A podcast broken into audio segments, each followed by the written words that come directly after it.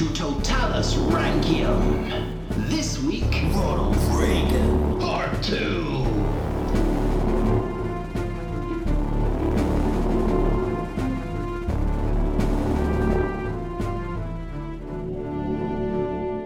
Hello and welcome to American Presidents Totalis Rankium. I am Jamie. And I am Rob, ranking all of the presidents from Washington to Biden, and this is episode 40.2.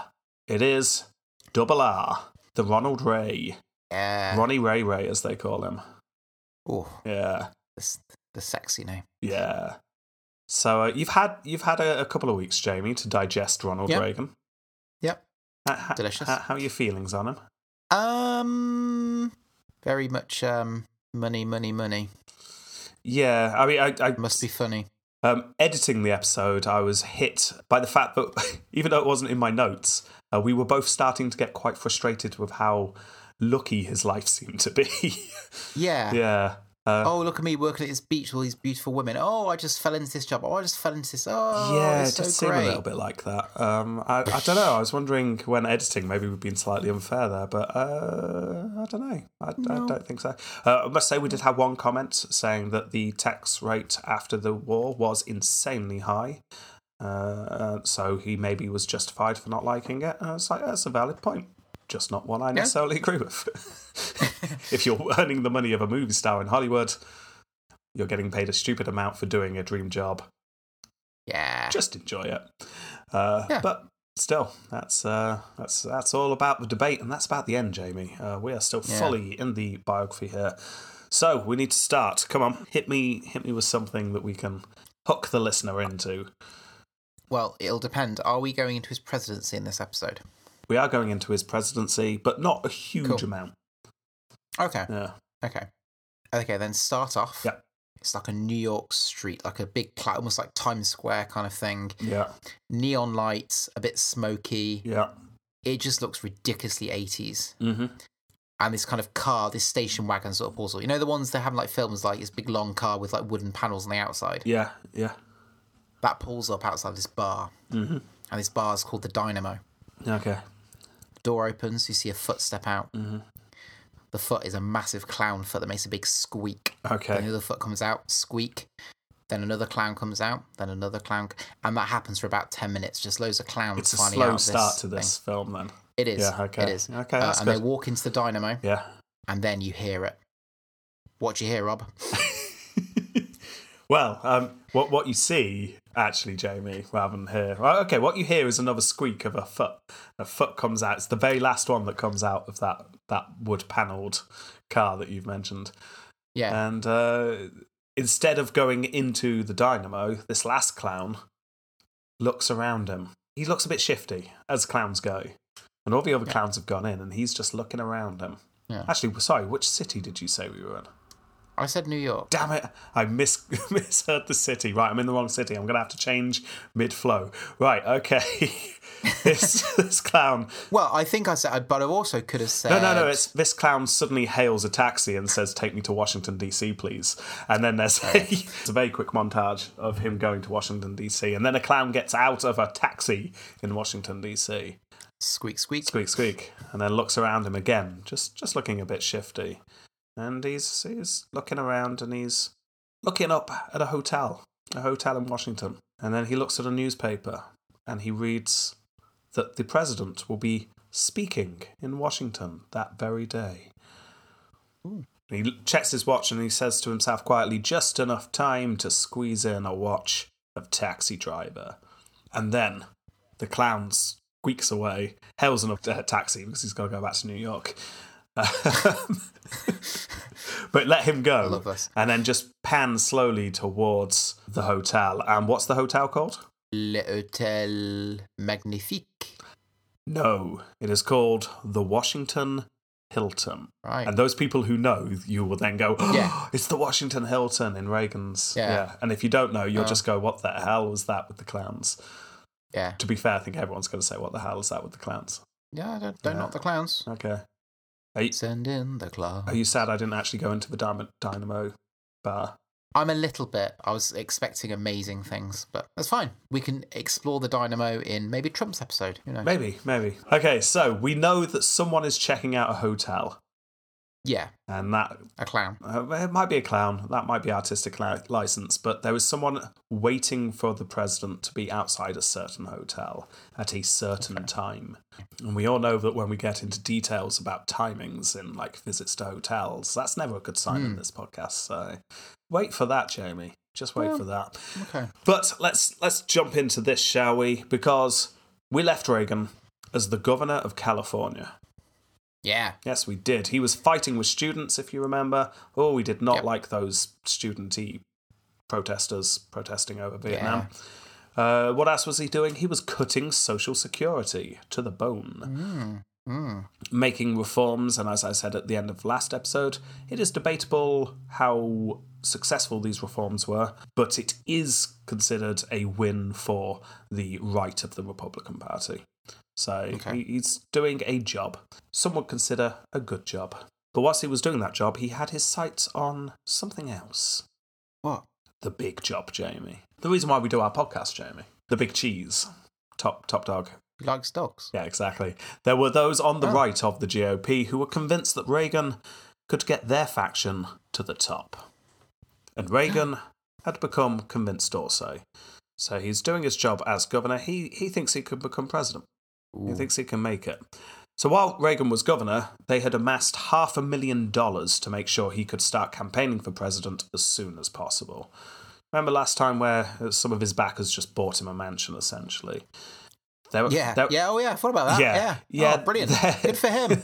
Fell into that again, didn't he? There are some rich people backing Reagan and seeing him as the future of the GOP, definitely. Of course. Of course. However, so. the only problem is that the current president was Ford, a Republican.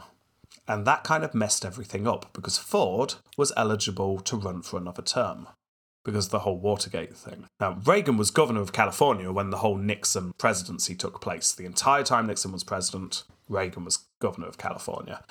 Uh, So he saw the Watergate scandal bringing Nixon down whilst he was governor. Reagan was not convinced by Nixon to begin with. Back when Nixon was running against JFK, uh, Reagan didn't think Nixon was all that. He'd started off promising, thought Reagan, but he'd uh, pandered to the centre of the party too much. Nixon, in turn, by the way, uh, saw Reagan as a far right extremist with very little grasp of politics. It's just this right wing nut of an ex actor who's making a lot of noise in the fringe of the party, is essentially what Nixon thought to begin with. However, time has moved on since those days, and the two realised that, that they actually had more in common than they didn't. And they often agreed on many things. Reagan ended up campaigning loudly for Nixon's second run at the presidency, and as a reward for this, early on in Nixon's presidency, Reagan was sent abroad to several countries as a special envoy. Now, this is when he's the governor of California. It's not a logical choice to go abroad and be an envoy for the president. But when Nixon thought that a country would like to hear a very right wing point of view coming from America, let's send Reagan, he thought. So Reagan ended up touring the East, assuring people that the United States were doing what they could against communism, essentially. This was great for Reagan. Uh, He's the governor of California, but he's getting international experience. He's meeting leaders of other countries. He's visiting other places. Sort of in training already. Yeah, then. in the same way last episode with his, his job when he was touring around the country uh, yeah. uh, was essentially him campaigning. Yeah. Uh, he- he's just Yeah. getting a lot of experience of uh, shaking hands and talking the talk, big picture politics. So, yeah, this was great. However, then Watergate hits. And uh, Reagan, how do you think he takes it? he's either be really angry or he's going to find it hilarious. Uh, I don't think he found it hilarious, but he remained very loyal. oh. Oh. Most of the GOP remained very loyal, if you remember, to Yeah. begin with. Yeah. And then as the evidence started to drip, drip, drip, and then eventually start to just hurtle towards everyone, this is obvious he is guilty. He's been lying to us this whole time. Uh, everyone started to go, no, we need to distance ourselves. With Reagan, it was slightly different. I mean, to begin with, he seemed to genuinely believe the reassurances of Nixon. In fact, I quote him here I still have confidence that when the smoke clears, we will find that the president was not involved. Yeah. Just as he announced that, a leaflet comes onto his table. he was definitely involved. Well, once it became clear that Nixon was definitely involved, the inner circles of the GOP, essentially those people paying Reagan lots of money, uh, said to Reagan, yeah, maybe you should distance yourself here slightly. It turns out Nixon's a little bit toxic. Uh, I mean, he got caught. We Yeah. can't be having that. Reagan refused. Nope. Oh. No. He's been telling people in the past that Nixon was a good man to be president. He's not going to turn his back on Nixon. He told the press that the punishment of resignation was all the punishment that the ex president needed. We shouldn't be trying to charge him criminally because he broke the law. The man had to quit his job. That's that's as bad as it could get. Nope. I think any ex president that breaks the law should definitely have the full weight of law put upon them because that's unfair to Well. I mean, there's arguments. There's the argument you've just put forth, which is yeah, in a democracy, everyone should be treated equally under the law and everyone should be prosecuted for any crimes they commit. And then there's another hmm. argument, which says that that's not true. Hmm. I'll let someone else argue that because we don't have time this episode. So. No. Uh, but Reagan thought that um, no, this is punishment enough for poor Nixon. Yes, he's clearly broken the law, uh, but it's fine. The shame of him having to resign is all the punishment needed. Uh, yeah. Uh, what this does mean is that Reagan was one of the few in the Republican Party who stuck with Nixon to the very end. wow. Yeah. However, with Nixon gone and Ford in place, this puts a spanner in the works. As I mentioned, Reagan was going to run for president after Nixon. That had been the plan. Nixon Yeah. completes his second term, he leaves, Reagan steps in. But now, well, Ford's there, and Ford can run again as an incumbent president. So if Nixon is to run, he would have to beat the incumbent president in a primary. And that has never been done before. That is going No. against your own party. Yeah, it doesn't. It's not got the good look of it, has it? No, it really doesn't, especially when your party has just been ripped apart by the Watergate scandal. Yeah. Uh, some people in the party wanted unity. Some people saw it as an attempt to take over the party. It's almost like you have to kind of, if there's like a massive scandal with your party, it's like, actually, maybe we should take a break for a bit, regroup, and decide what we are. Or Everyone forget. kick people while they're down and then take over the party and take it in a new direction. That's that's also another. That's also option. another path. So Yeah. let's see what Reagan chooses, shall we? yeah, so if Reagan was unsure to begin with, he soon became sure. The more he saw of Ford, the less he liked the man. Uh, he was hardly a Republican in, in Reagan's mind, or at least not the kind that Reagan saw as the future of the party. Ford was way too soft on you name it in Reagan's mind. The Soviets, crime, the economy, anything. He's just not hardline enough. Uh, meanwhile, Ford thought Reagan was inexperienced and simplistic in his political outlook, and far too right wing. It's what I found uh, interesting doing the research. Because obviously, I know a bit about Reagan. We're getting to relatively Yeah. modern times here. Uh, just how much of the big established names in the Republican Party really saw Reagan as a far right extremist as he was coming up. They were very unsure about him, and Ford did not Yeah. like the way that Reagan was taking the party. However, Ford realised that the right of his party might just rise up against him, with Reagan in the front, so he tried to neutralise Reagan. Let's give Reagan a job offer, and let's see if that will just uh, cool him down a bit. But oh, Ford miscalculated. He offered Reagan Secretary of Transport.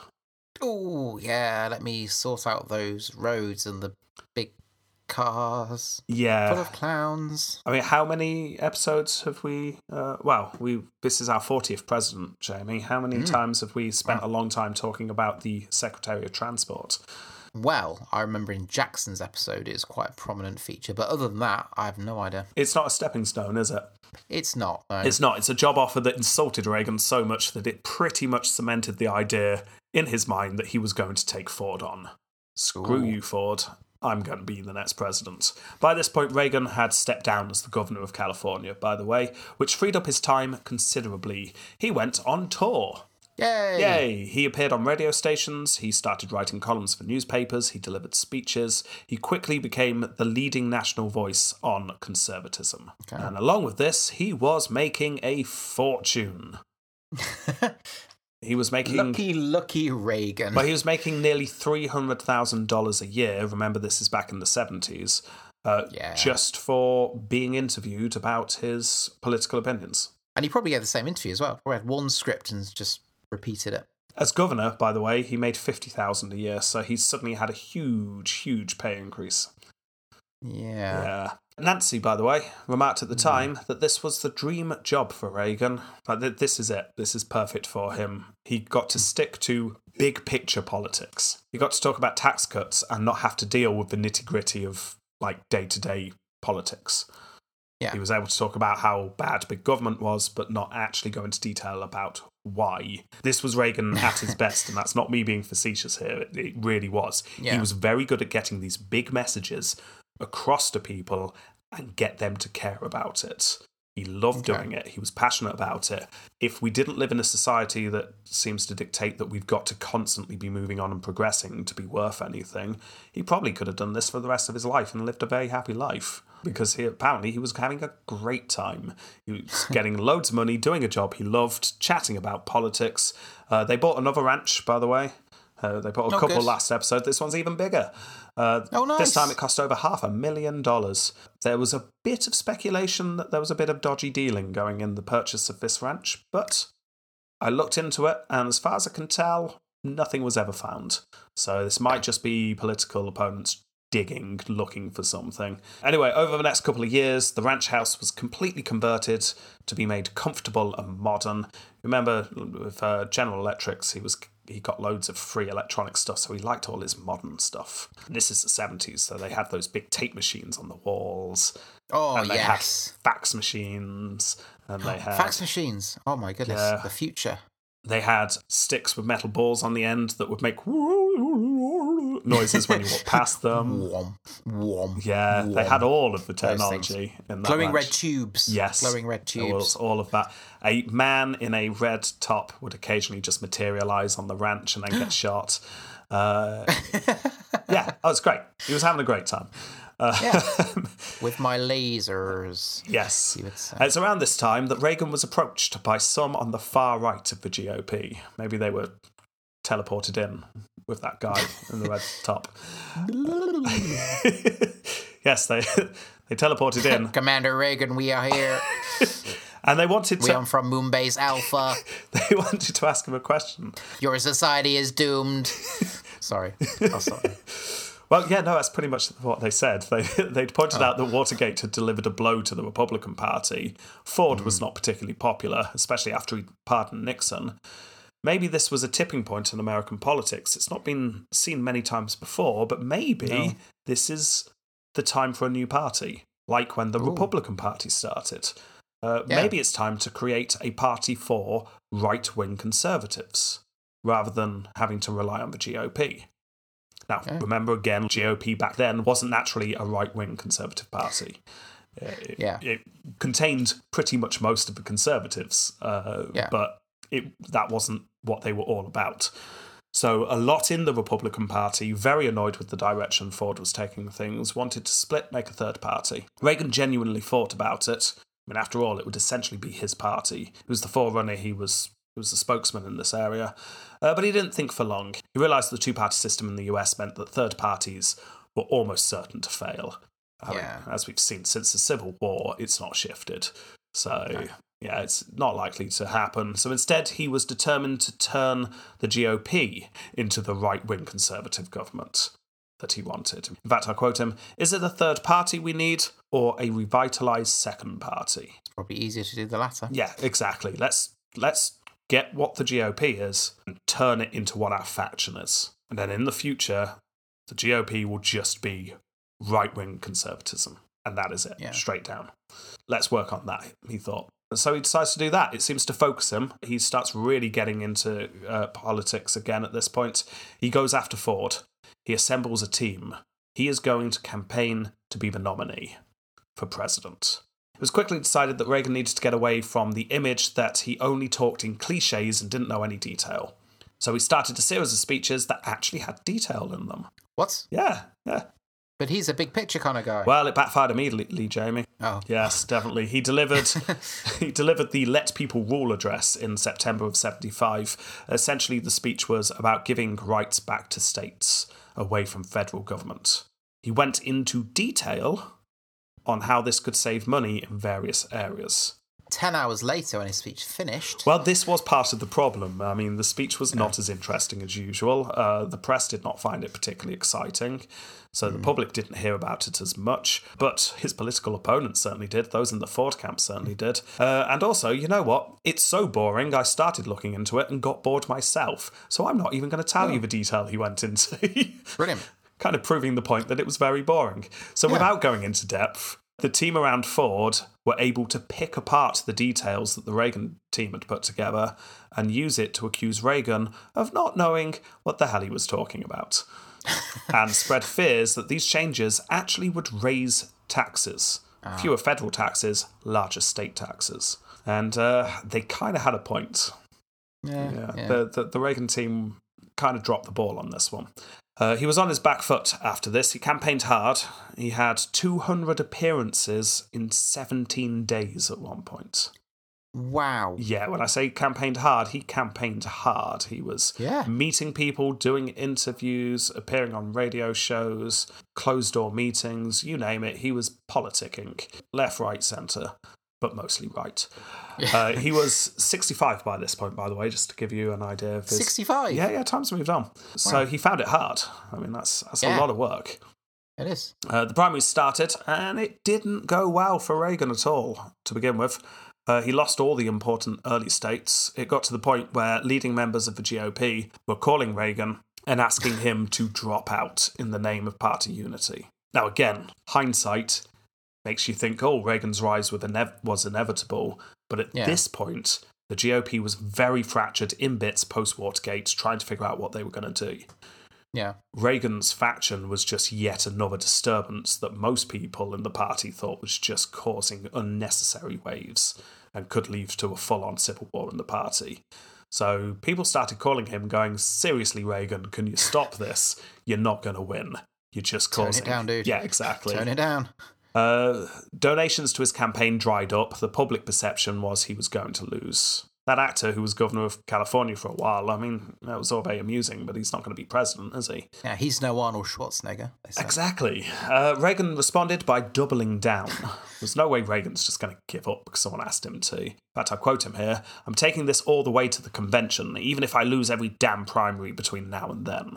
You got to admire that in a way. Yeah, yeah, he's not Because it's a good learning opportunity as well, because he can then regroup Yeah. for next time. Exactly.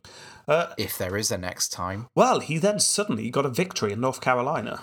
Woo, he said. He, he did say that. He said that on a plane with some ice cream, apparently. Him and Nancy were on a plane when they heard the news and they celebrated with a small glass of champagne and a big bowl of ice cream. Did not put that in my notes. It's weird how you just No? suddenly remember a detail in one book that you Yeah. read a couple of weeks ago. but yes, that's where they heard the news. What have they done differently this time? They thought and asked themselves whilst jumping down on some rocky road. Um, well, nothing really. What was it that swung it? Oh, I suppose we did go hard on Ford for not standing up to Russia as much as he should. Was it that? Maybe. Maybe we should lean on that a little bit more, they thought. Mm. So, Reagan took the Cold War and ran with it. Okay, if, let's see if that's what swung it. Let's see. The United States, Reagan started to claim, was now number two in the world, obviously. And only Reagan would have and could have the strength to make America number one again. Sound familiar? No, it sounds like I, I I've been recently watching the Arnold Schwarzenegger documentary on Netflix Oh, yeah. because he's a, a, a big fan of Reagan. Uh, Um, does not surprise me at all. No, and there's one bit. I think it's Reagan is president. He's giving a speech saying we're going to make America great again.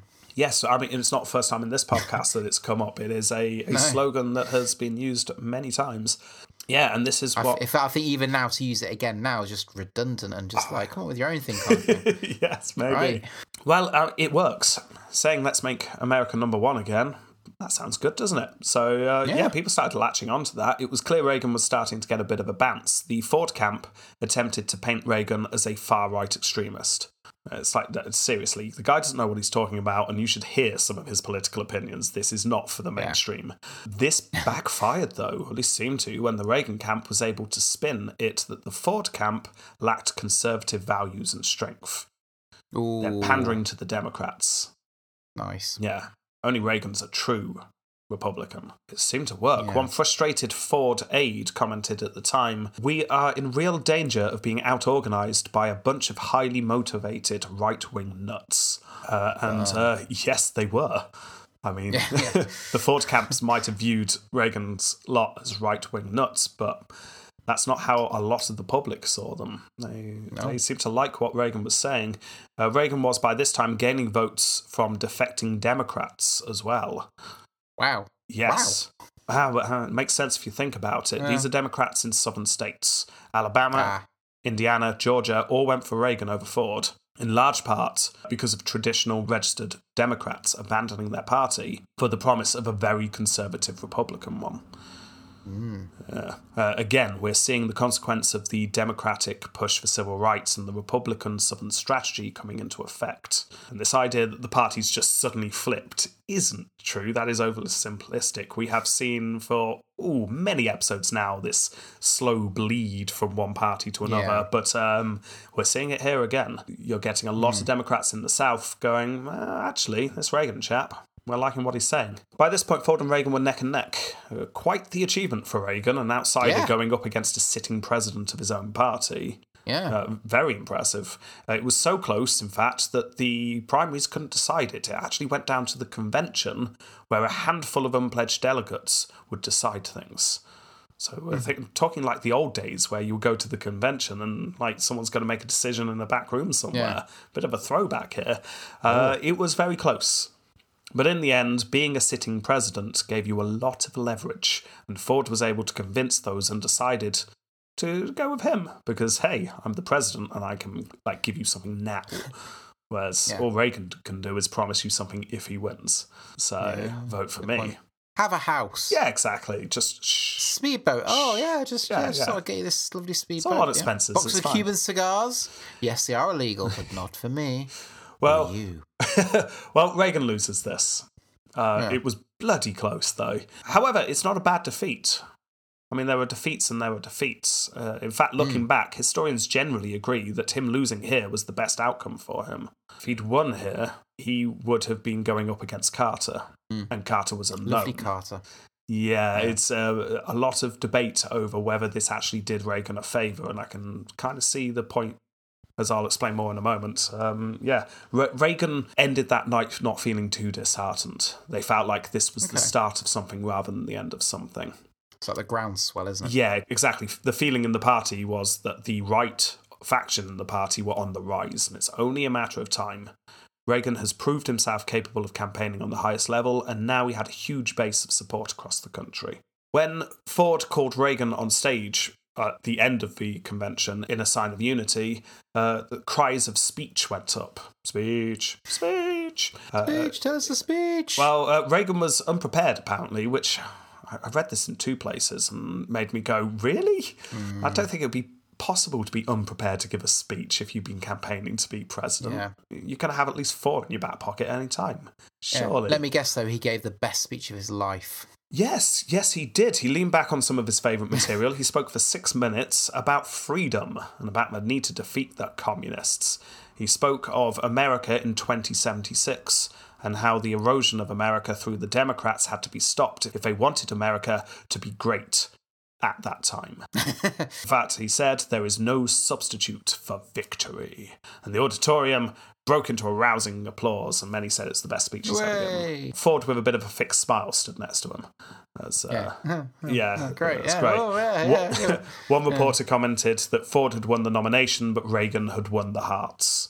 So, like I say, Reagan left that night feeling very positive for a loser.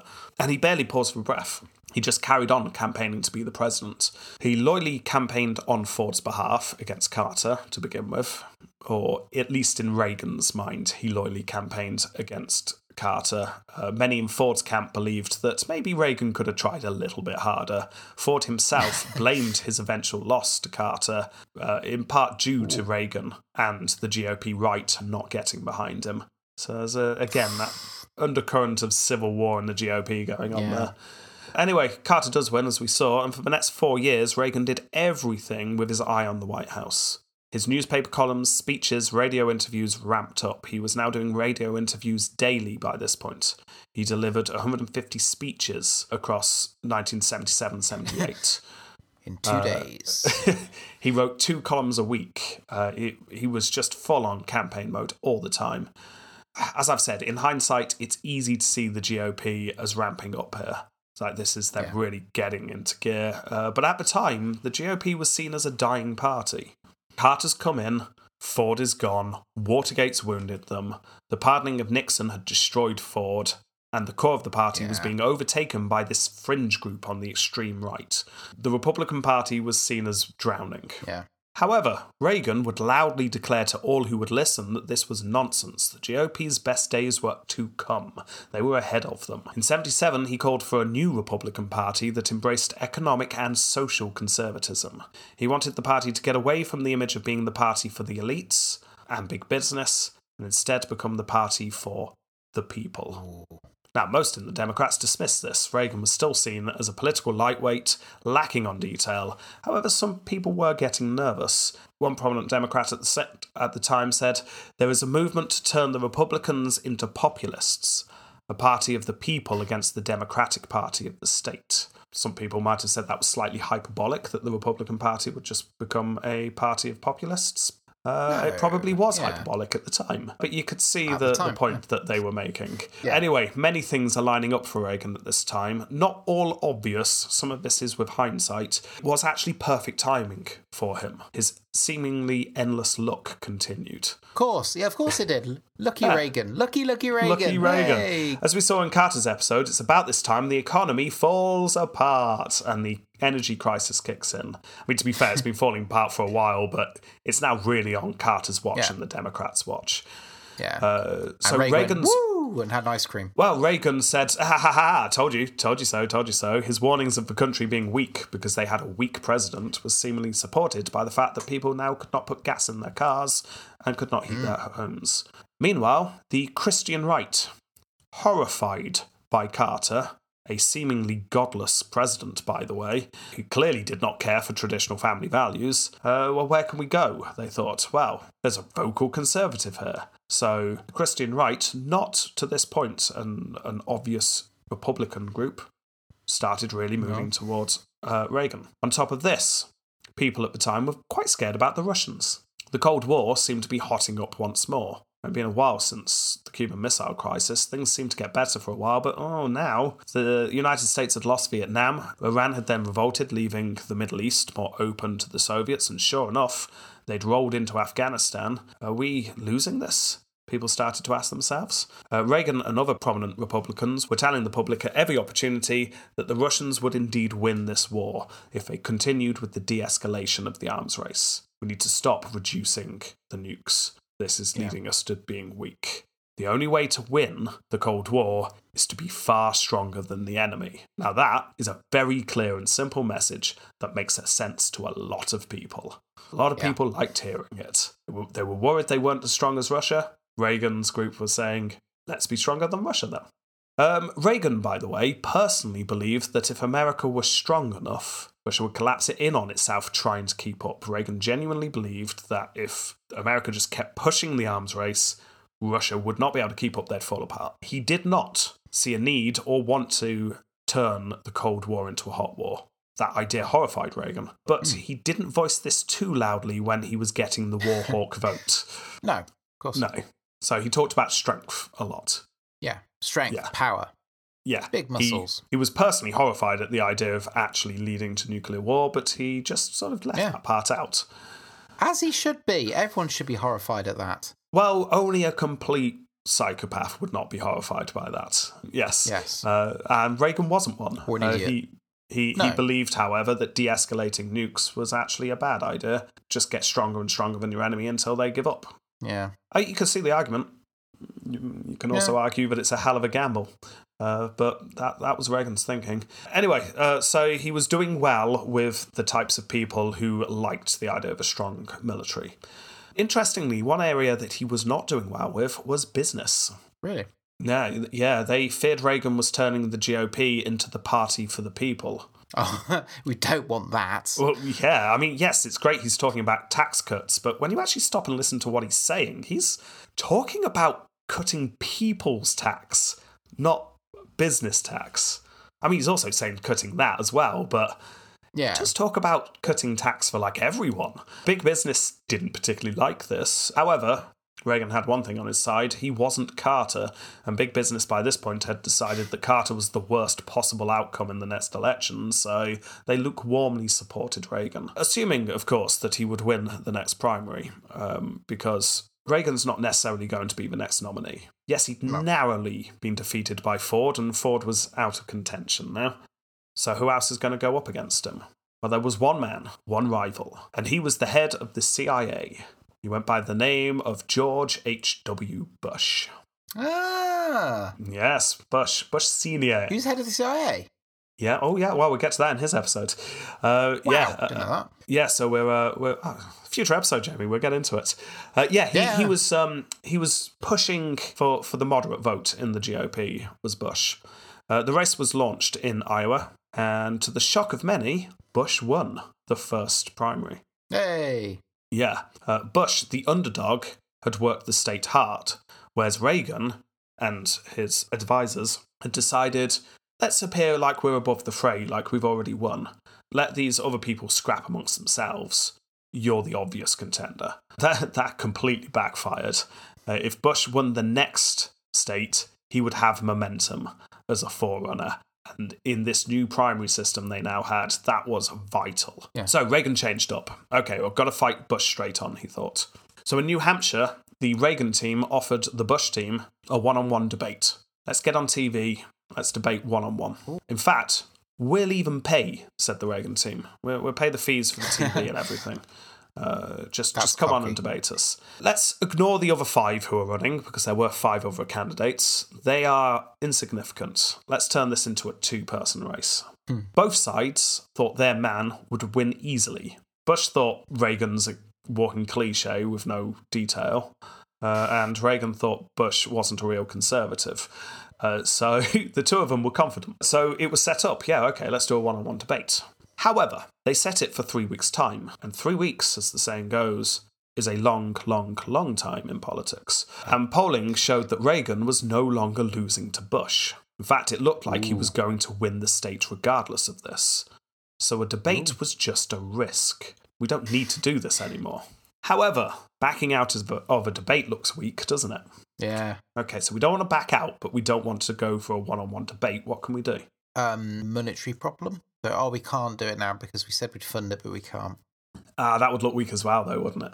Oh dear, our okay. finances are rubbish. Bomb. no, not that extreme. Uh, no, Break let's, in- Bush's legs. let's invite the other five candidates Ah. to debate. Spread the damage. Less likely you make a, a fool of Yeah. yourself if there are seven people on stage. So um, the Reagan camp just invite everyone else along. The Bush team were furious. Mm. It's like, no, this turns Bush into the one candidate against Reagan, who was the forerunner at the start. So we don't like this. But they couldn't really do anything because this invite went out on the morning of the debate. Everything was very quick, fast paced. Yeah. Yeah. So Bush Bush team were furious, tried to fix things, but they couldn't Yeah. fix it quick enough. The invites had gone out, the venue had accepted the change. Okay, Bush was completely ambushed. Reagan and four other candidates turned up. Uh, the fifth one decided not to bother. Uh, they turned up at the venue, and then so did Bush. Very angry, and it still had not been decided exactly how the debate was going to play out. Oh, wow. It was, Okay. yeah, it was. It was all a bit. Welcome bit to the debate. I think there may be questions. I have no yes, idea. it's either two look, people or five Yeah. people. Anyway, I mean, it, it starts, and Reagan starts off without warning by explaining that he's invited the other candidates on. Because he wanted Oh. everyone to have a fair say. It's party unity. We're all Republicans here. Let's hear all of our opinions. Aren't I a good guy? the moderator of the debate, seeing that this is not in the plan, what on earth's going on? No, no, no. So he shouted for the microphone to be shut off. Like, shut off Reagan's microphone. No, no you cannot be saying this. The audience jeer. Reagan's popular. They don't want Reagan to be shut off. Reagan attempted to carry on, and again the moderator demanded the microphone to be shut off. And at this point, a visibly angry Reagan shouted, I paid for this microphone, Mr. Green. Now, this did a couple of things. This Yeah. made everyone realise that Reagan was paying for the debate, which made it look like he was kind of in charge. Mr. Green, by the way, wasn't the moderator's name, it was Mr. Breen. So that just kind of Oh. put the moderator in his place, and people found that amusing. But it also, in one soundbite, made Reagan seem powerful and authoritative. He did not come across as whiny and annoyed. Uh, maybe that's the. It's the way he said it. He was a trained actor after all. He Yeah. said it, and it sounded good when he said it. There was uproar. Uh, the crowd, mostly, however, were lapping up this show of passion and drama. There then was a debate over what the format of the debate would be. Exciting stuff. Reagan, during this, Was remained. this in front of the audience? Like, yeah, yeah. So this is in front of the audience. Everything is just being publicly put out on display here. yeah. And whilst this is happening, Reagan is visibly very angry still. He's looking furious. One of his aides, worried that Reagan was about to storm off stage, got a piece of paper to Reagan. It's like, run on stage with this bit of paper, pass it to Reagan. The note essentially said, stay calm, seriously. You're, this is looking good for you, but if you storm off, you'll look like you can't control yourself. At this point, Reagan turned three quarters on the stage, so he was not facing the audience anymore. He found the face of the aide waiting in the wings and just gave the aide a nice wink. Reagan wasn't furious at all. He's, Again, he's acting. he's a trained actor. He knows how to work a crowd. Oh. He knows how to deal with these things. He, yeah, it's he's playing it perfectly. Now, eventually they decide on no, it was agreed Bush versus Reagan, no one else. So that's what actually happens. Uh, there was a debate, just the two of them. No one remembers it at all. They just remember Reagan getting passionate and angry at the start. So uh, Reagan wins the debate without having to do anything to do with his political opinions or mapping out his vision for the country or anything whatsoever. He just came across as better. So he wins. Yeah. And it was seen as a turning point. Reagan was the forerunner from that moment on and went on to win the primary. By that time, it was decided to offer Bush the vice presidency nomination. There's a bit of animosity between them at the point where I was talking about, but by this time, uh, Yeah. Bush was actually more than happy to be vice president. And uh, because I don't have time to talk about him much later, the two of them actually get on really quite well. Oh. But Bush was the kind of vice president who went, Yes, sir, you just tell me what to do. And Reagan liked that. Right. So, yeah, they, they choose Bush because it shores up the vote in Texas, which had been won by Carter last election. And Texas, big population, carries a lot of electoral college votes. So, if we can swing Texas using Bush, sounds good. Now, we kind of covered the election between Reagan and Carter in Carter's episode. It was dominated by the Iran hostage crisis, remember? yes. Uh, yes. But that didn't mean that other factors were not important. The economy is still a mess. Public confidence in Carter was through the floor. Uh, however, the public were worried about Reagan. It was clear to anyone paying attention that Reagan would be the most extreme president in their lifetimes if he's elected. And to anyone who was not paying attention, wasn't he that actor? Really? what, president? Yeah, so uh, Reagan had uh, become the voice of conservatism nationally, but he'd not necessarily broken through to everyone else as a sensible No. candidate for president. I guess it's like nowadays, like a reality TV star being named president, but that kind of ridiculous thing, wouldn't it? Oh, I suppose so. Yeah, it would be a bit like that. But a bit further on, it'd be a bit like um, Nasty Nick from the first series of Big Brother running for Prime Minister. The only Oh, Big wow. Brother I ever watched. I'm actually able to name someone. Re- Never saw any of the others. Never, never seen it in my life. I, I watched the first series uh, just because it was very new and interesting. A lot of people did. Yeah. Yeah, and then I went, nah, not for me. And then I stopped. Is it still on? Do they still do that? Do they just do it on islands I now? I, I don't know. Yeah. Anyway, um, so uh, Reagan, he's got a base. He's got a base that he's building that I've already mentioned, and that's getting him a lot of votes. And also, Carter's having a tough time of it. That means the race is virtually neck and neck. And the election was not a clean one, as I as I talked about in the last episode. Reagan's campaign managed to steal Carter's notebook before a debate, so Reagan was able to know exactly what the president was going to say, which kind of gave him the edge. You'll be unsurprised to know that the public thought that he won that debate. Weird. Yeah. I mean, there's an argument to be said that if you're electing a president, you want a president who knows how to win a debate no matter what. Yeah. Yeah. Uh, however, this falls under campaign tomfoolery compared to if you start looking into the fact that Reagan's campaign apparently got word to Iran. I did mention this last time. Yeah. Reagan got word to Iran keep the hostages until after the election. Yeah. Reagan will be good for you. Just just keep them for a while longer. Obviously, utterly, utterly reprehensible and awful. This is a Yes.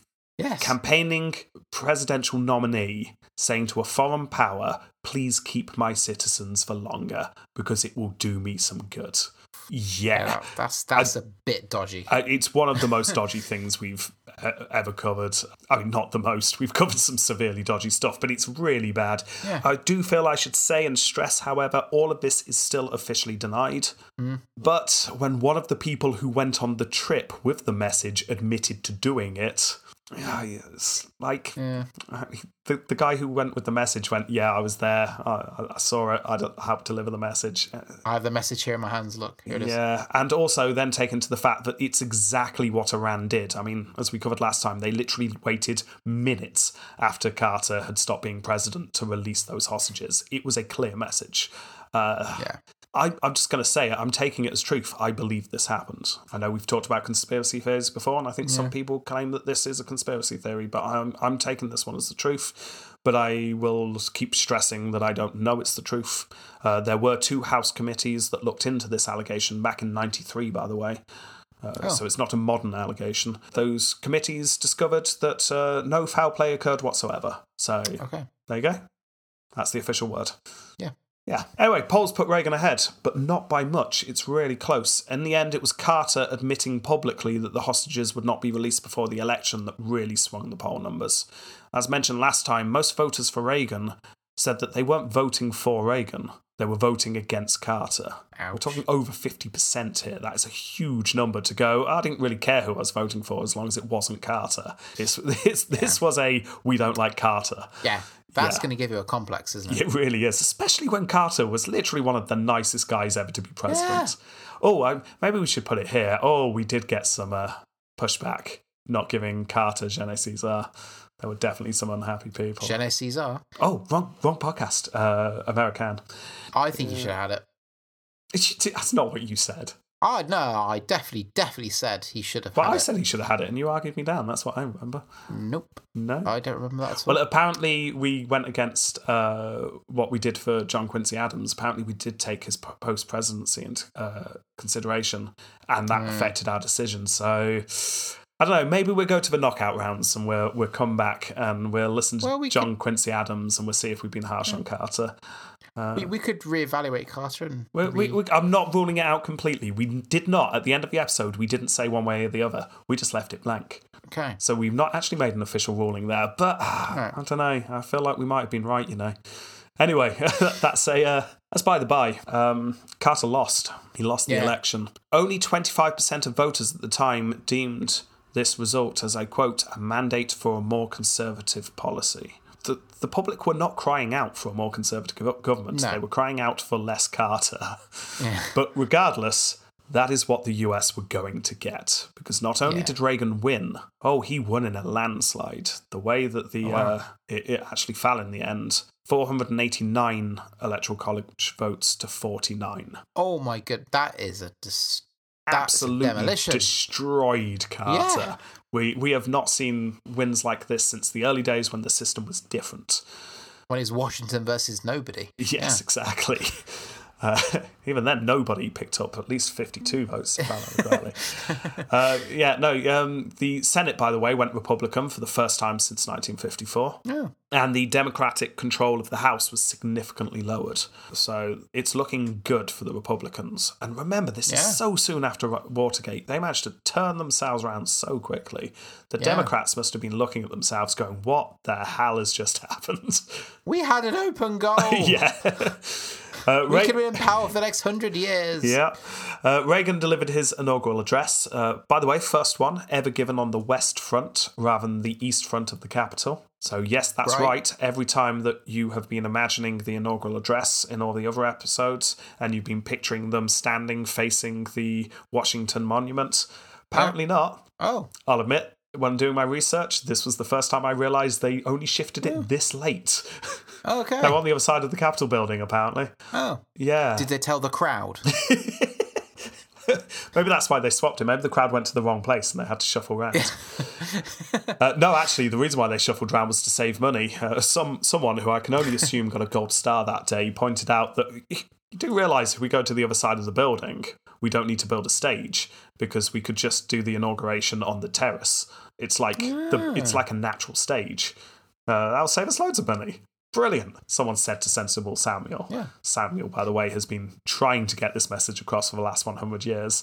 Yeah. He sits down and weeps that someone's finally listened to him. Thank you. That's a whole twenty dollars saved. But once they made uh, the decision to move uh, to the West Front, it was one of those why on earth haven't we always done this moments. Yeah. Because Reagan was able to give his inaugural address and then point to the Lincoln and Washington memorials whilst he was doing it. And also, the crowd could be far larger because they could be on the mall. It just made so much more sense. So, yeah, um, from then on, that's where they've been, sort of, with one exception that we'll come to. Anyway, within minutes of being president, as we said, word comes in the hostages have been released. Reagan's got his first win. He's already done what Carter couldn't. Not even entered the White House yet. I like to think he just finished off his speech, got a microphone in his pocket, and went, "Release the hostages." He's finished his it back. speech with just a countdown. And it will be a brighter day for America. Three, two, one, and then a banner comes down. Hostages released. Yeah, it's, it's probably like that. Yeah. Yeah, don't don't look into that. That's definitely true. Well, what did happen actually afterwards is all the parties began.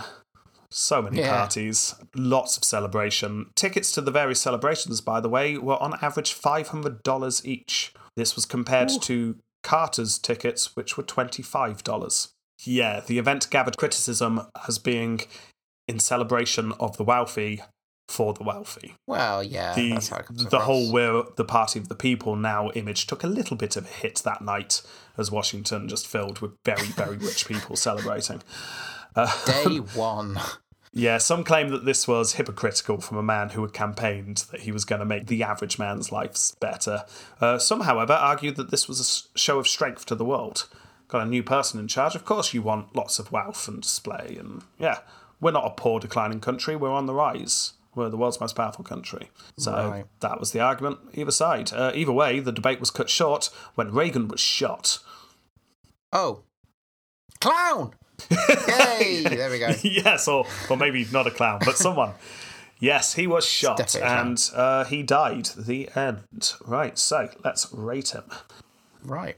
Oh, Jamie, it's a ruse. It's a ruse. He doesn't die. Oh, oh, you he becomes the first me. President to be shot and not die. Ha ha ha. Two months into his presidency, he delivered a speech at the Washington Hilton.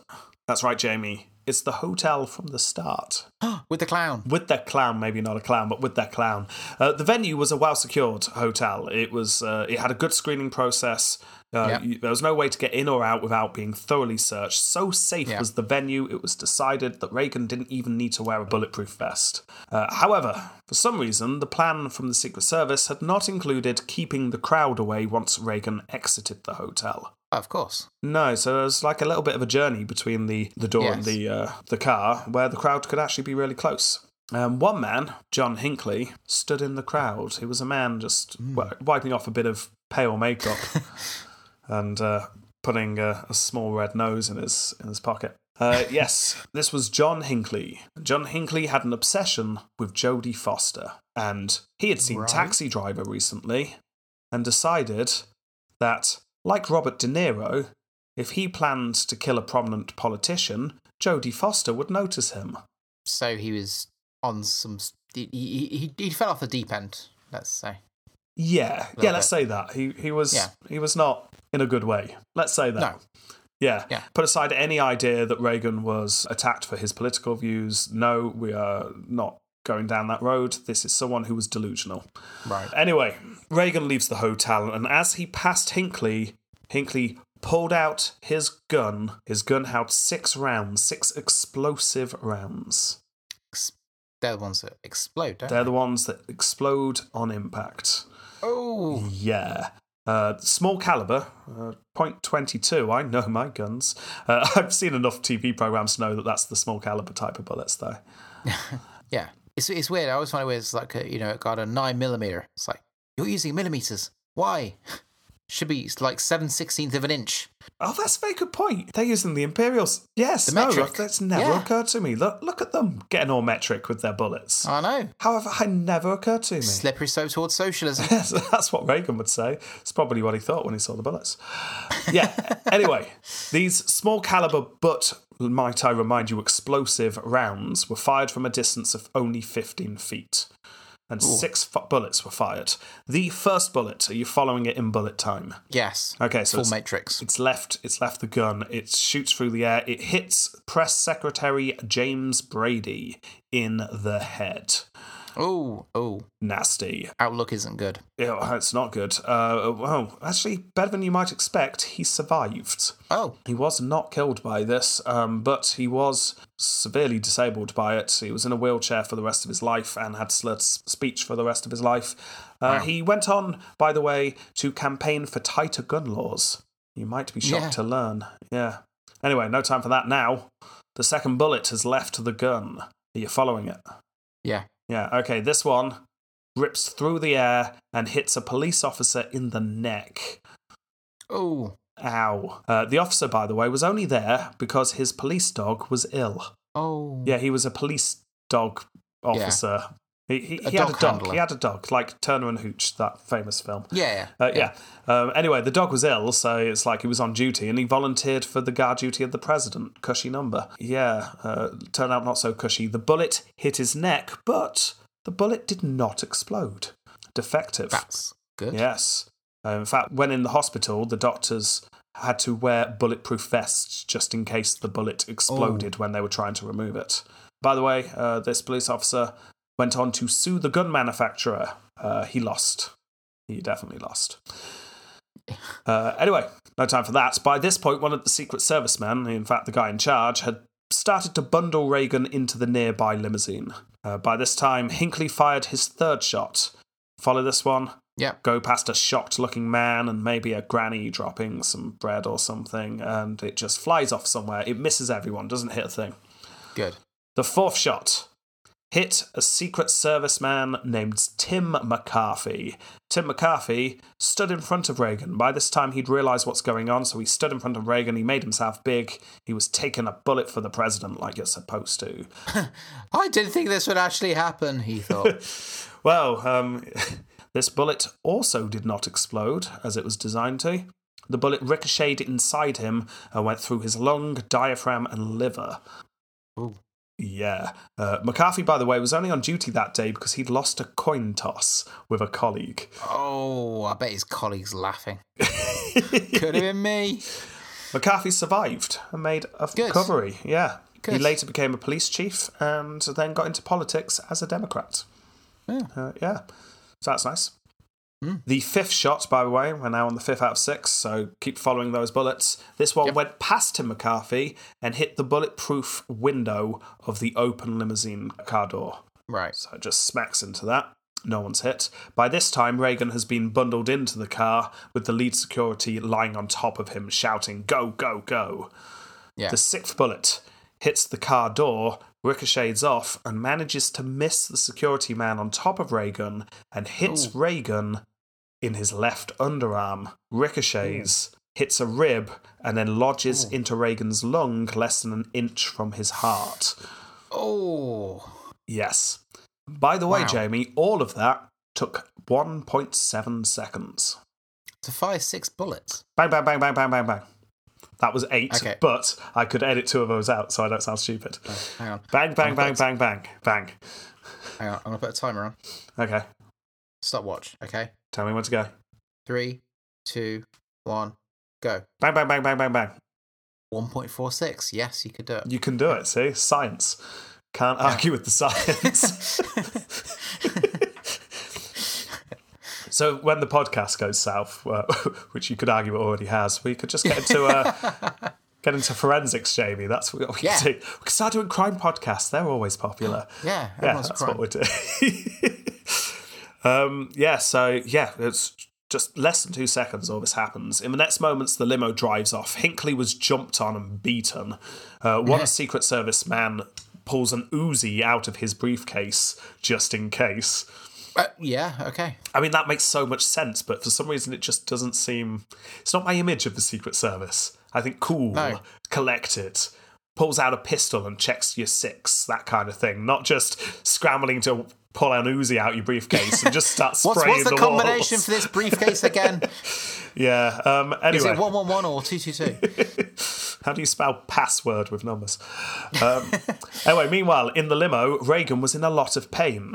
Uh, but I'm not surprised. well, he didn't know why. I mean, he, oh, Yeah, no one knew he'd been shot. Uh, he assumed that he'd broken a rib after being pushed into the limo because to Reagan, someone jumped on top of him, pushed him in, and landed on top of him. And then as he was lying down, he felt something in his chest. Like he's been like laid on top by that point. You wouldn't think it was a bullet, would you? Yeah, so he, he's in pain. He thinks he's broken a rib. The limo starts off towards the White House, but when it became clear that Reagan was coughing up blood, they di- diverted to the hospital. They assumed that uh, he had broken a rib and that rib had punctured his lung. So within four minutes of the shooting, amazingly, they were at the hospital. If this was so quick, the hospital did not have time to get a stretcher out. So Reagan got out of the limo and walked unassisted, smiling, grimacing to some people who happened to be there from the public with a kind of wave. Uh, and Yeah. just walks into the hospital. And as soon as he gets inside, he just collapses to one knee. Uh, that is that is pretty badass. that is pretty badass. You got to admit it. It's pretty badass. Uh, it was at this point that, uh, that he realised he'd been shot. I was like, I've been Yeah. shot. Uh, so he was rushed, rushed to surgery. Reagan joked to the doctors as he was being wheeled in. I quote, "I hope you are all Republicans." Uh, Yeah. Which again, got to admit, good line. Uh, and then one of the doctors replied, because I mean, he'd obviously been practicing smart replies. Today, Mr. President, we are all Republicans. Oh, And then everyone stopped and then held to the chief plate and then everyone high fived and then they went, oh, oh, we're meant to be banner doing surgery. down balloons. Yeah, exactly. Oh, it's a good time. Good time Not to be an. American. Anyway, the president's blood pressure dropped from 140 to 60. This is enough to kill. Reagan blood, was yeah. close to death. If they'd taken longer to get to the hospital, or if that bullet had just gone a little bit more, he would have died. Uh, but Reagan pulled through. Uh, the surgery was clean and efficient, and it went well enough for the doctors to quickly be able to say, actually, he'll be out of hospital in a couple of weeks. Cool. Getting shot's never good. No. But if you're gonna get shot, being shot by this type of bullet that didn't explode actually meant Hmm. for one of the better recovery times you could hope for. Yeah. As you can imagine, the whole thing did Reagan the world of good politically. yes. I bet he Uh, set it up, didn't he? well, the public uh, were still not sold on this man, despite the landslide election. Uh, they were glad Carter wasn't there, but mm, who is this Reagan? But this happening just a handful of weeks into his presidency made sure that there was an outpouring of public support. No one in their 70s is going to be able to shake off a gunshot wound, but like I say, you could have had a worse gunshot wound, and Reagan was back on his feet and in the White House remarkably quickly. So he starts getting on running the country, and he did this in a very similar way to being the governor. One of the criticisms against him by his opponents had always been that he didn't really know what he was doing. He was light on detail, big in cliches, which arguably is true. But if you remember, when governor, he also knew that he didn't need to know the details because he could just hire people who did. Yeah. So he often, in fact, wouldn't give details to his subordinates about what he wanted to do. He believed that his public statements were enough for them to figure it out. which uh, I read and thought that's interesting. I wonder how Reagan would have dealt with Twitter and whether it would have been a case of, well, Yeah. I sent a tweet about it, so come on, guys, keep up. You kind of get the feeling it might have been a little bit similar to that. As president, he expected his people to know what would be expected from them without express direction. Read And my he also- mind. well, he also expected them to get it done, and if they didn't, they were out. Uh, mostly, this actually worked really well. He delegated, and people figured out what he wanted. Uh, although some aides did get frustrated by the lack of direction and feedback. One remarked that they just wanted to know whether he was helping or not. Am I doing a good job? but he wasn't able to find out. Reagan was like this with everyone, apparently stony faced, giving little away. Uh, one thing aides soon realised, though, uh, it turned out that Reagan was the kind of guy who would believe people very quickly. Uh, they soon realised that if he had the magazine Human Events in his pile in the morning, uh, things could escalate quickly that day because he believed what was in that magazine. Now, Human Events was a very right wing magazine that, to put it bluntly, was more propaganda than reporting. It had a reputation in Washington to be unreliable, shall we say. It So was not a, a, bit like magazine. modern day Breitbart kind of thing. Yeah, it was not a magazine that serious politicians read, but it was a magazine that the right faction of the GOP read. But now that faction were the serious politicians because they've taken over the party. So the aides, however, started just hiding the magazine from him because they realised it got Reagan a little bit riled and a bit unfocused that day, uh, which uh, is interesting.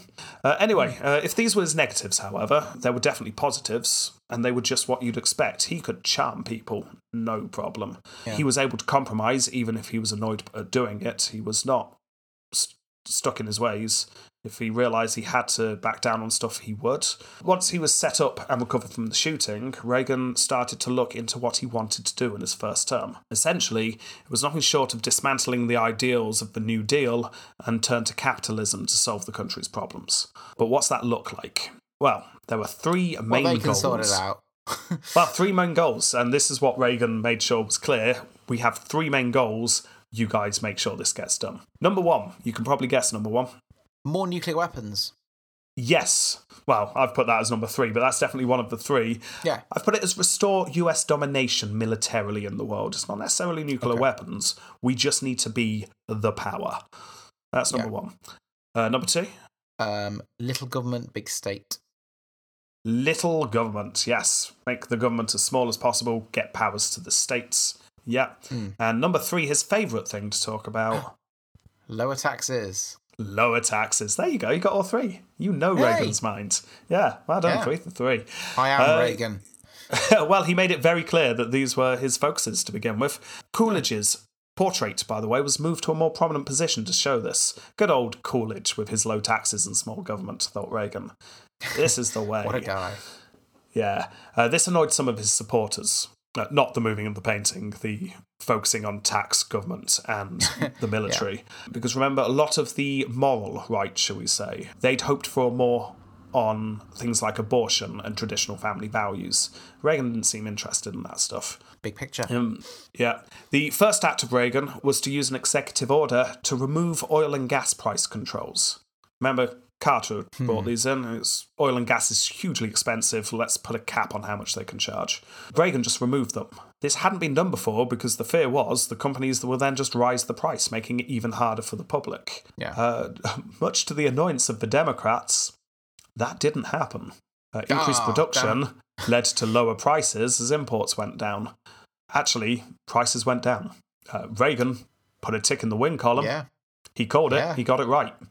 Uh, he was able to Yeah. say his ideas were better than anything the Democrats could do, and it was hard to argue with him on this one. He, he got Mm. that call right.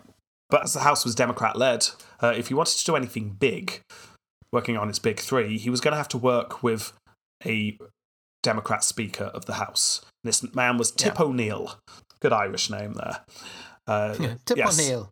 Well, he's the Democrat speaker, and the two met. Tip was as condescending as many had been to Reagan in the past. In fact, I'll quote Tip here You're in the big leagues now, he said to Reagan. Ooh. Yeah, Ooh. condescending. Uh, he was obviously, in his mind, talking to an ex movie star rather than a president. Uh, O'Neill, by the way, believed that the government's job was to help the citizens most in need and viewed Reagan as nothing short as a class traitor. uh, polar opposites politically. Uh, however, Tip O'Neill might be the more seasoned politician, but Reagan was far more media savvy. And the Democrats may have had the House, but a lot of the Democrats in the House were actually still conservatives. The Democrats hadn't fully shifted at this point, and a fair few of the Democrats actually agreed with Reagan on a lot of stuff. So that's interesting. And uh, the president and the speaker knew that, yeah, the Democrats have the House, but do the Liberals have the House or do the Conservatives? And those two were not the same Yeah. thing. No. When the first administration backed budget went through to vote, 63 Democrats crossed the floor to vote with the Republicans. Reagan had proved that he could get stuff through the House. He could get it past O'Neill, even if the Democrats technically have control. So, with this, feeling like he's on a roll, Reagan started testing the waters for other things he could do to reduce government spending. He reached out to House Democrats personally, individually inviting them to meetings, parties, all sorts, talking to them one on one. Yeah, convincing them of his conservative goals, and he was targeting the conservative Democrats. And oh, it worked. Uh, an omnibus bill passed with 29 Democrats crossing the floor. This bill was the largest scaling back of government in America's history. Reagan announced very proudly that he had just saved the country $140 billion over the next three years. That's a that's a chunk of change. Oh, it certainly is. So, where were these savings coming from? How did Reagan just manage to save so Was it- much money? It's like social security stuff like Yeah, that. Yeah, yeah. To put it bluntly, it was the poor, Jamie. It was very much the poor. Um, Oh. This bill meant that 400,000 families would lose all welfare assistance. Another 300,000 families would see theirs cut dramatically. 1 million people estimated would lose food stamps. An estimated million children would no longer have lunch at schools provided for them. 700,000 pupils would lose financial support at university. A billion dollars earmarked for medical support was just simply taken away. Wow. That's that sounds very inhumane. it was ripping apart the New Deal in one swoop. The the government is no it. longer here for you. You're on your own. No. But now you're on your own, you're going to be far, far more likely to make something of yourself. It's the American dream. Yeah. Literally millions of American Wow. citizens found themselves worse off than they had ever been in their lives overnight. And life had been hard recently. And then suddenly Yeah. the support was taken away from them. But Reagan got a lot of support. Many saw it as a good way to make the lazy work, and also all that money was being saved. That's got to be a good thing, hasn't it? You say things like 140 billion savings. That's got to be good, yeah? Sounds good. Mm. Meanwhile, spending on the military shot through the roof, far, far outstripping how much was being saved from the uh, the budget reforms. So the government were not actually saving anything; they were just pouring it into the military. Uh, Reagan had kept things simple. The larger the Pentagon budget, the better the American military was. Let's not get any more complex than that. So let's increase the Pentagon budget by 5% more than Carter. That's what he campaigned on. And here we, we see an amazing financial blunder, one that made me stop in my research and just go, oh, wow, just wow. So, just to be clear here, Reagan had promised 5% more spending on the military. And with the military's Yeah. budget, that is an astronomical sum. Yeah. However, the Reagan administration, once in power, had missed the fact that Carter had upped the Pentagon budget by roughly that amount just before leaving. Oh. Oh. Yeah. Okay. So instead of just leaving it and going, there you go, Pentagon, you've got 5% more, Yeah. they put another 5% on top. The Pentagon hadn't for that. not believing their luck. It's like, what, we've just had two Way. 5% bumps in a row. They immediately went to work on allocating all of those funds to essential projects. Of course, it's essential. Don't take this. You, no, you promised. You promised. Pinky promise. Do not take this money back. Obviously, someone spotted it fairly soon afterwards. This was a huge, huge blunder. Yeah. And once the White House realised the error, it was too late to reverse. Taking money away from the military would be against everything that Reagan had campaigned from, so he couldn't do it. Yeah. You might have got away with saying, I don't need to put it up because Carter did, because Carter only did it because I said I'd do it, and actually this was me. He could have spun that. But he can't take an extra five off once he's given it. So this oh, means dear. that the aim of balancing the deficit has been destroyed. Reagan wanted the deficit equal. His whole idea is we don't spend as much, we don't give out as much, and the government is staying level. Oh yeah. Oh, and, and by the way, why are the army wearing like Tuxedos. Armani uniforms all of a sudden? yeah. yeah. exactly. Why does every soldier have a butler? Uh, yeah, um, so just just like that, with someone just not looking into something carefully enough, uh, Wow. th- that's it. It's all messed up. The uh, the deficit's not going to be able to be balanced out. It really shows that details matter. Yeah, uh, Reagan looked at the list of three things and reminded those around him. Actually, the deficit is it's something that I believe in. I want it to be balanced, but is it on the board? He pointed to the board just behind him with his three big things on. That was sat there, Lionel perched to one side, reading the big three things, stroking his beard. What with? He doesn't have hands. He's a lamb. Reagan, Reagan's hired someone to stroke Lionel's beard. Nice. It's, it's all very fancy in the White House right now. Yeah. Um, yeah, Reagan says, it's like, look, look at what Lionel's butler's pointing to. Storing the deficit's not there, but the military being mighty is. And okay, this was a mistake and we shouldn't have done it, but actually, put a tick next to the military being the Yeah. most mighty military because, well, we have certainly spent enough on the military now Yeah. and more. Now it's so, uh, Ten percent more mighty as well. Ooh. yeah, excellent. So big tick. There we go. That's one done. Um, right. Okay. What's next? We've slashed government to levels unheard of in this country's history. We have the military spending through the roof and then some. The the money is being stacked on top of the roof now. Uh, so what's next? ah, yes, it's my favourite, says Reagan. Tax. The largest tax cut in American history. Named the Economic Recovery Tax Act, this was going to be the big one. O'Neill and the Democrats in the House by this point had learnt their lesson, however. They saw this coming. Everyone saw this coming. Reagan was all about tax cuts. Reagan could and would get an insane tax reform through the House if he wanted to. They've done it before. Yeah. So, how can we fight this? The Democrats thought. So, they decided let's take the sting out by putting out forth our own tax cut idea first. We'll propose something, and then it will be taken on board by the Republicans, and then we'll, we'll start from a, a base that is Yeah. more reasonable rather than Reagan's insane nonsense that he's clearly going to come up with. Uh, so, what can we put in there that is uh, reasonable? Okay, let's get the top band of tax down from 70% to 50%. Let's put that in there. No, we don't like it, thought the Democrats, but it's got to be better than anything that Reagan comes up with. So they suggest that. Reagan hears this and could not believe his luck. Because he had already decided that asking to go from 70% down to 50% for the top, top band of tax was actually too much too soon and would be seen as giving money to the rich. There are the Democrats coming to him and proposing it because they are so scared that he's going to go even further. Yes, I agree. Great, thinks Reagan. Uh, so he just goes along with it, essentially. Uh, the bill that was finally put through was one that Reagan was very, very happy with. Again, a large chunk of the Democrats crossed the floor and voted for it. The majority of Democrats, however, were in despair by this point. One said at the time, uh, quote here, We haven't really laid a glove on Reagan.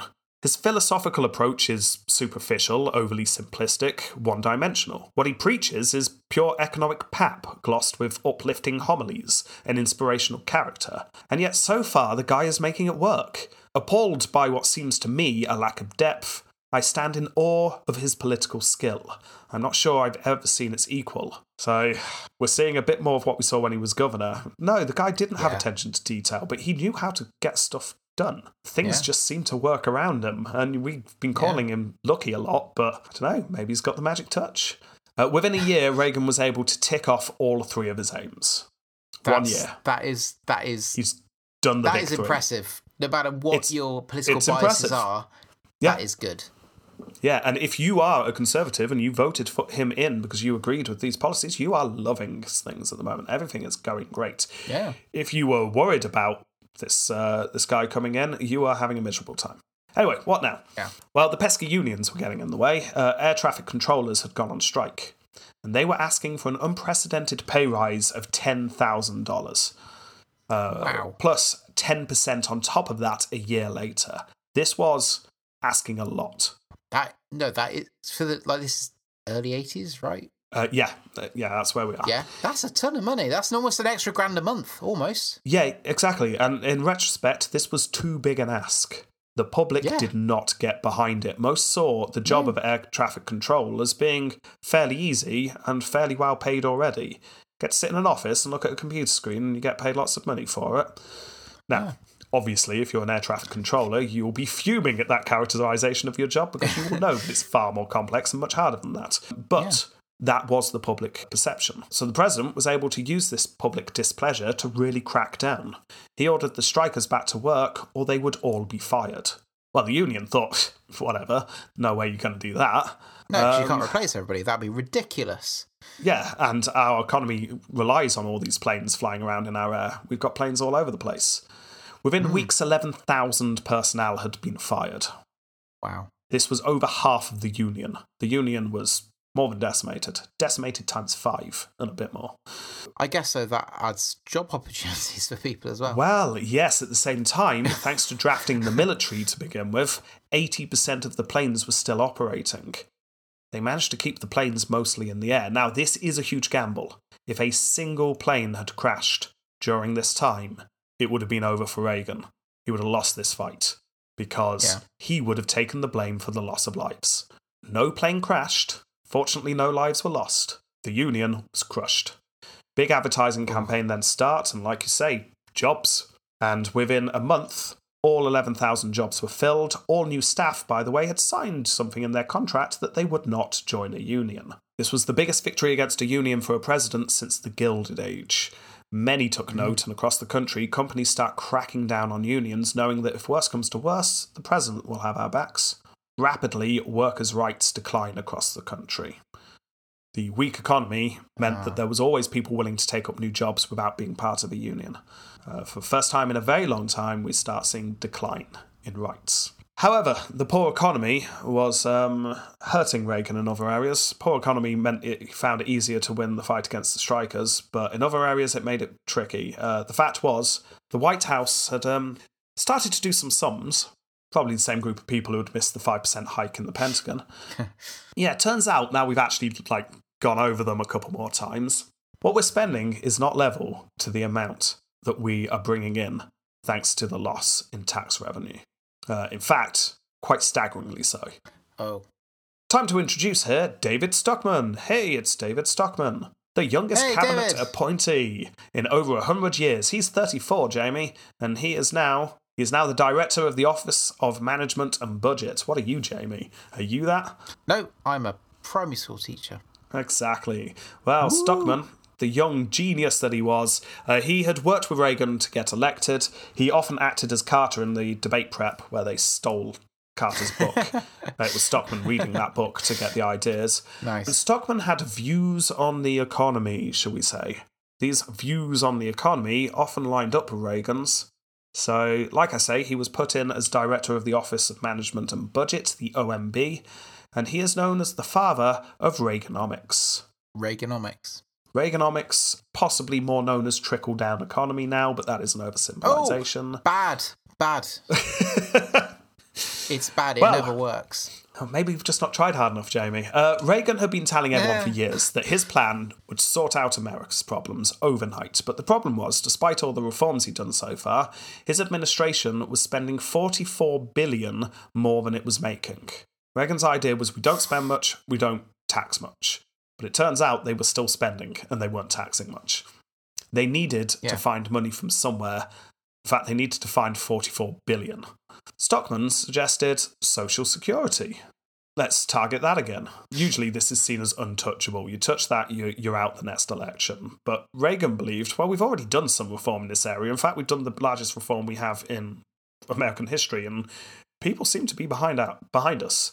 So get out the knives, guys. Let's cut away at Social Security some more, shall we? Uh, a task force. Was set up and it came up with a social security reform that would save the government 110 billion over just a handful of years. Easily cover that 44. Reagan, brilliant. I love it. Go for it. Uh, this time, however, Reagan had become overconfident. He hadn't done his homework. He hadn't laid the groundwork in the Senate. Uh, the Senate were blindsided by this and angered that Reagan was just doing things without consulting them.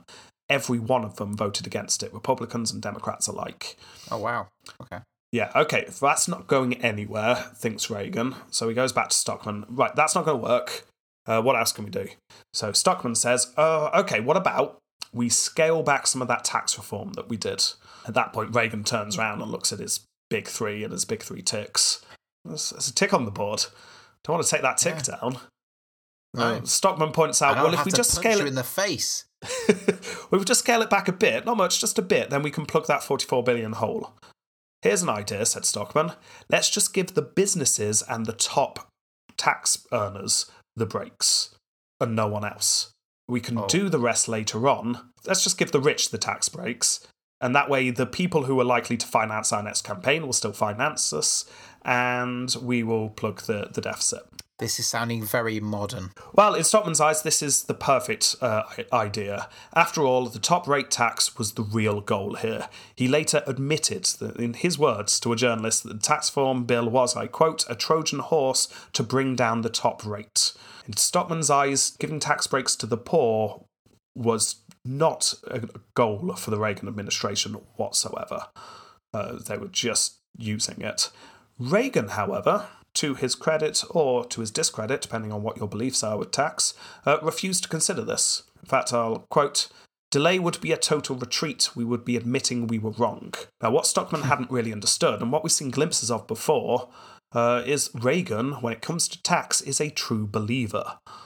When he said everyone should pay less tax, he meant everyone should pay less tax, not just the rich. Which Yeah. was not the same as what most of his aides thought. No. Those around him thought, oh, we're just saying that, aren't we? But it's just a thing. yeah, we say that to get the votes. No, Reagan meant it, apparently. Uh, he refused to go with this. I've got a tick on that board. I'm not touching those tax reforms. Okay, so Stockman takes a big sigh and then looks at the next one on the list. Okay, well, what about the military budget? We spent far too much there. Why don't we just take some of that back? And Reagan to at that fair, point, yes.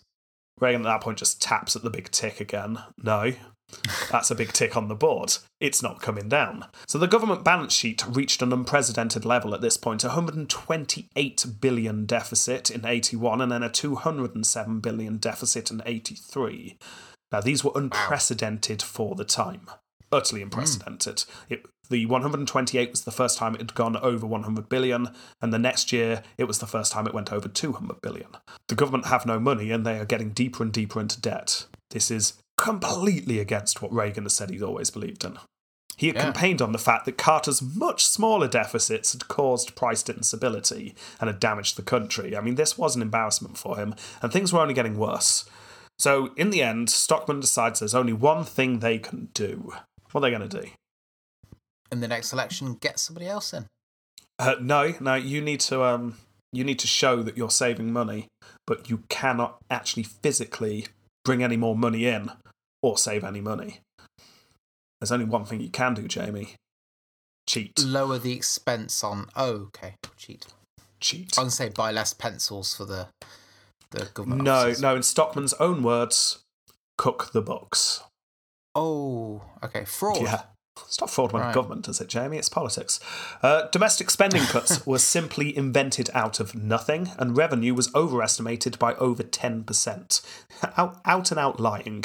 The White House managed to get the next year's deficit forecast to under 100 billion. We're going in the right direction, it's coming down. yeah. Uh, still, still not good enough for Capitol Hill. Uh, the Democrats cried that this is runaway gifts to the rich that have been going on so far is what's causing the deficit. You have cut all the taxes. The tax reforms, by the way, were tax reforms to everyone, but they were heavily weighted towards the top earners and the businesses. The richer you were, the more Yeah. you benefited. Uh, the Democrats Yeah. pointed this out and then pointed out that the government have no money. Maybe the rich should be paying a little bit more, they said. The Republicans were also very unhappy. Uh, they were unhappy that this unprecedented level of deficit was not under control. Uh, even based on the false figures, they weren't happy. God knows what they would have thought if they'd seen the real figures at the time. so Reagan was forced to compromise. Plans were put into place to reduce the deficit. Mostly it came from rolling back on Reagan's tax cuts. Reagan let a solitary tear out his eye as Lionel's butler rubbed out the tick next to tax. yeah, uh, the Tax Equality and Fiscal Responsibility Act was enacted, the largest peacetime tax increase in American history. So, who raised taxes higher than anyone else in American peacetime history? Yes, that's right, it's Ronald Reagan. Wow. Yes. Yeah. This was putting a lot of uh, the stuff he'd taken away, putting it back on. As you can imagine, Reagan very unhappy about this, but as we've seen before, he knows how to make the most of things. Yeah. He managed to convince a lot of the public that this was all the Democrats' fault. He was only going along with this as a compromise. If it was up to him, all of your tax would be lower. You saw what I tried to push through, but those Democrats have brought back the tax. So next election, remember remember whose fault this is. Yeah, that worked Excuse me, sir. Aren't you the president, of the House, and the Senate, though? Shh. Have him killed. that man was dragged away. But that man wasn't alone. Uh, by this time, his opinion poll had dropped to 40%. It was 57% the Oh. year before. Yeah, he's starting to become very unpopular. In fact, when midterms roll around, the economy's still struggling. He was unable to help prevent losing a large number of seats in the House. As it happened, the Senate seats up to grabs were all safe ones, so they managed to keep the Senate, but that was more luck than everyone, anything else, and everyone knew it. Uh, after the midterms, which were seen as very much a win for the Democrats, the projection for the next couple of years was bleak. The deficit projections were now running over 200 billion. There was no way to square the numbers. Reaganomics was a failure. One opinion poll said at the time that over 60% of people said they were more than happy to spend less on the military to plug that gap. Seriously, we're spending too much on the military. Over 60% of people said they were happy to pay more tax to plug that gap. Seriously, we are not doing the right thing here. Reagan started to waver. Uh, the economy is Oh. going to fall over if it keeps like this. And not just according to his enemies, according to everything he believes in, having this high deficit is awful. And he is in charge, and he's got the highest one in the country's history. Something's got to give. And just then, Jamie, just when he needed it the most, what's that? On the White House lawn. It's a little pot of luck. Oh, of course. Of course it is. Of course it is. Yeah. As we have covered many times, the boom and bust cycles of the economy in a capitalist society is complex. It's hard to predict. It's a hard thing to fully understand. Uh, even professors who know a lot about this stuff disagree with each other. Yeah. One thing we have kind of covered a few times, though, is it's uh, very rarely the person who is in the White House having an effect on the economy short term. Um, Yeah. Anyway, the country was about to enter a boom period. It's just gone through a bust period. It's about to enter a boom period, and this boom period is going to last twice as long as any other post war boom. From 83 to 88, the economy rose on average 4.2% every year. Wow. Yeah. This is over 90 That's months of constant, solid growth. Yeah. Now, if you were rich enough to have investments, they went up by, on average, 58% over this period of time. Wow. Yeah. and if you were, like most people in the country, too poor to have investments, then inflation stayed down at roughly 3.5 on average the whole time. So prices weren't going up. Unemployment plummeted because the economy was going up, jobs were being created. In other words, everyone suddenly started feeling a bit richer and a bit happier. And with the economy suddenly finding its feet, people stopped caring about the deficit. It's still there. It's still at unprecedented levels, but yeah, so what? Who cares? We're making money. Yeah, and that's true. It's like if you're a regular person just getting a job, but you're getting money, it's like, I, don't Yeah. care about deficit. That means nothing. if you're going me. through a hard time and you know that the government has this huge deficit and it's getting worse, you're going to blame the government for your ills. But if you're happy, then you are happy to let things roll. Uh, the Democrats accused Reagan of keeping the deficit deliberately high as an excuse to keep cutting back government spending. I can't pay for anything because the deficit's so high. Meanwhile, business was good. People generally felt richer. So, with Reagan with a big tick on cutting back on big government and a big tick next to his military and a half rubbed out tick on his tax reform, Reagan was able to sit back and start feeling that maybe, just maybe, he was going to be able to turn this one around. And that, Jamie, is where we will leave it today. Ooh, Yeah. interesting. I haven't even. You haven't even mentioned Margaret Thatcher either.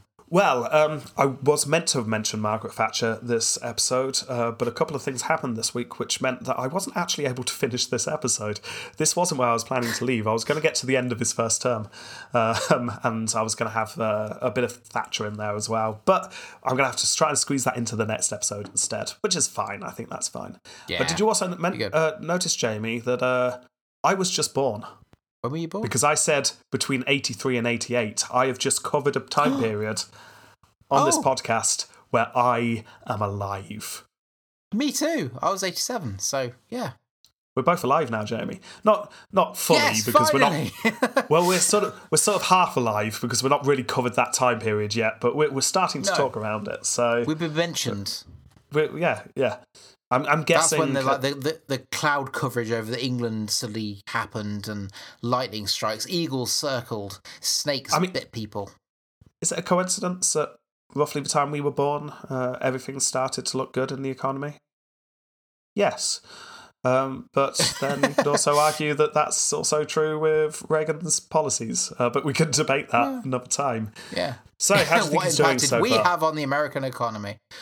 Um, it's, he's absolutely suited for this job in a way, like the way Yes. he can sweet talk. Da, da, da. I think the little details are a problem for him. yeah, He relies, I think, he maybe to rely on luck and circumstance of ah, it was me. Um, you've got to hand yeah. it to him though. yeah, He gets stuff done, yeah, and I he keeps getting stuff done. Yeah, Yeah, and I am understanding why unders- he is held in such high regard. Yeah, Sorry, I, did I interrupt you saying exactly the same thing? yeah, Uh, I But agree with me It's- saying you what you it. were about to say. Yeah, I, I can see it. Um, I, I don't think I'm giving too much away uh, by the way I've been talking about things. I don't necessarily agree with him politically uh, No. with a lot of things, um, but gotta hand it to the guy. He's getting stuff done. Yeah. And So, you can understand why uh, people that aren't liberal and are more conservative would kind of go, well, but this works because it, it works. Well, look at the oil price. Yeah. Um, that that worked, and Yeah. the economy's turned around. Yeah. There's a big argument to be saying boom and bust, Yeah, and really, actually, this came along and saved him rather than the other way around. But Yeah. that's one argument. There was also uh, the argument on the other side. Anyway, we're getting far too much into debate. We've still got one episode left. Yes. Uh, so we're going to leave it there. Uh, thank you very much for listening, everyone. And thank you for downloading us on wherever it is you download us. So, uh, PayPal, uh, what? No. Um, on Podbean, iTunes, iTunes, Podbean, Stitcher. and everywhere else. Stitcher? Bean, I don't know. Stitcher. Anyway. Bean Uh, Stitcher. you know yes. the score. If you're listening to us, you've already got one. So thank you for listening Yeah. on the thing you're listening to Yeah. us on. Uh, before we go, Jamie, Jamie, what have you Yes. done? What have you done this week? Oh, I've edited an episode. You've edited an episode Yes. Yes. all, all on And your it's, own. uh, That's going to be released. Yes. It's the initial episode ranking all of the Star Trek captains from Archer all the way to Burnham. But the first Nice. episode will be out at the weekend if you're a, a Patreon member. Um, Yes, if you're listening to this, it means that it is probably almost certainly out. We're going to release both this weekend Yes. as a special treat. Uh, so, uh, if you are one of our Patreons, go and sign up, and you can listen to our first Star Trek episode and get access to all the other episodes. There's like, there's just loads. There's whiskey episodes, there's Roman episodes, there's Hamilton episodes. So, all sorts of stuff there. there's so many episodes. Yes, great. Okay, Years of uh, my life. Right. Sorry, Jamie. So one day I'll stop talking history at you. Uh, right, okay. Uh, we should probably round up now because we're waffling. Yep. So thank you very much for listening. And until next time, Goodbye. Oh, we've gone the wrong way around. goodbye. Don't like That's it. called domination. I'm being dominant. Just because you're now the host in one of the podcasts. yeah, I've got an inflated sense of ego. Goodbye. Bye. Ha! You went second. I'm still in charge. Damn it.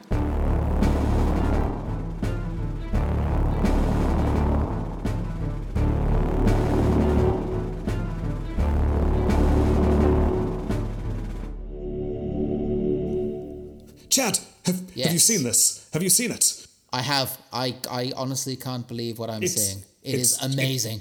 It's a mistake. It's obviously a mistake. They've not realised they've paid us twice. It's That's- it's fine. It's fine. But they, they're going to spot. They're going to take this back. We can't spend this. That's two 5% bumps. Well, yes, but they can't take it back if we already spend it. Do you know We what can't I'm spend saying? this much money. We've already got too much money. We've literally Yes, got no idea. You should see some of the stuff my department is spending money on. It is frankly ridiculous. How are we going to spend this much money? What What is your department spending money on? By the way, At the moment, we are literally training dolphins. You're treading dolphins. What diffuse sea mines? No, that that was years ago. We've we've gone on to getting them to serve cocktails at the parties. But they're on like the eighth floor. A lot of money was spent. They can walk now. They have thumbs. Oh my god. Exactly. And when we've reached that level, how are we spending this? The world is literally our lobster. We can do whatever we want. Well, I gather we've got 48 hours tops before they demand this money yet, and if, if we've not allocated it to something reasonable, it's gone. Right, here's my first proposal Operation Unicorn. I am liking the sound of this. Already sounds hideously expensive. Oh, it will be. Can you remember back in the old days, World War One, we had a cavalry. Yes. And what does the cavalry need more than anything else? Horses. Horses, exactly. Well, Operation Unicorn, we're going to have unicorns. Okay, might need a bit more detail than that. Genetic engineering. Nice. Horses, narwhals, no one's going to believe the amount of money we can away. Ha ha ha.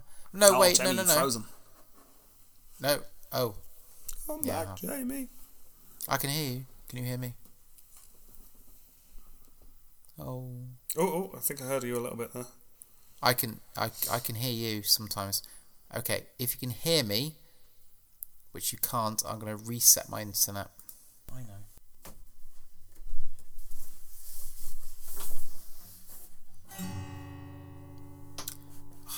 It's great when a guitar's been in tune. Okay, so I, call this song the ballad of the internet Wi-Fi.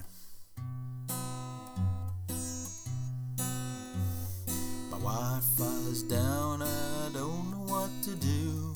Don't know what to do. Don't know what to do. My Wi-Fi's down and I don't know what to do. It's down on the do. Yeah, I love this guitar. It was, it, you know, you can leave it for weeks in hot weather, cold weather. It just stays in tune wonderfully. That's why I bought it.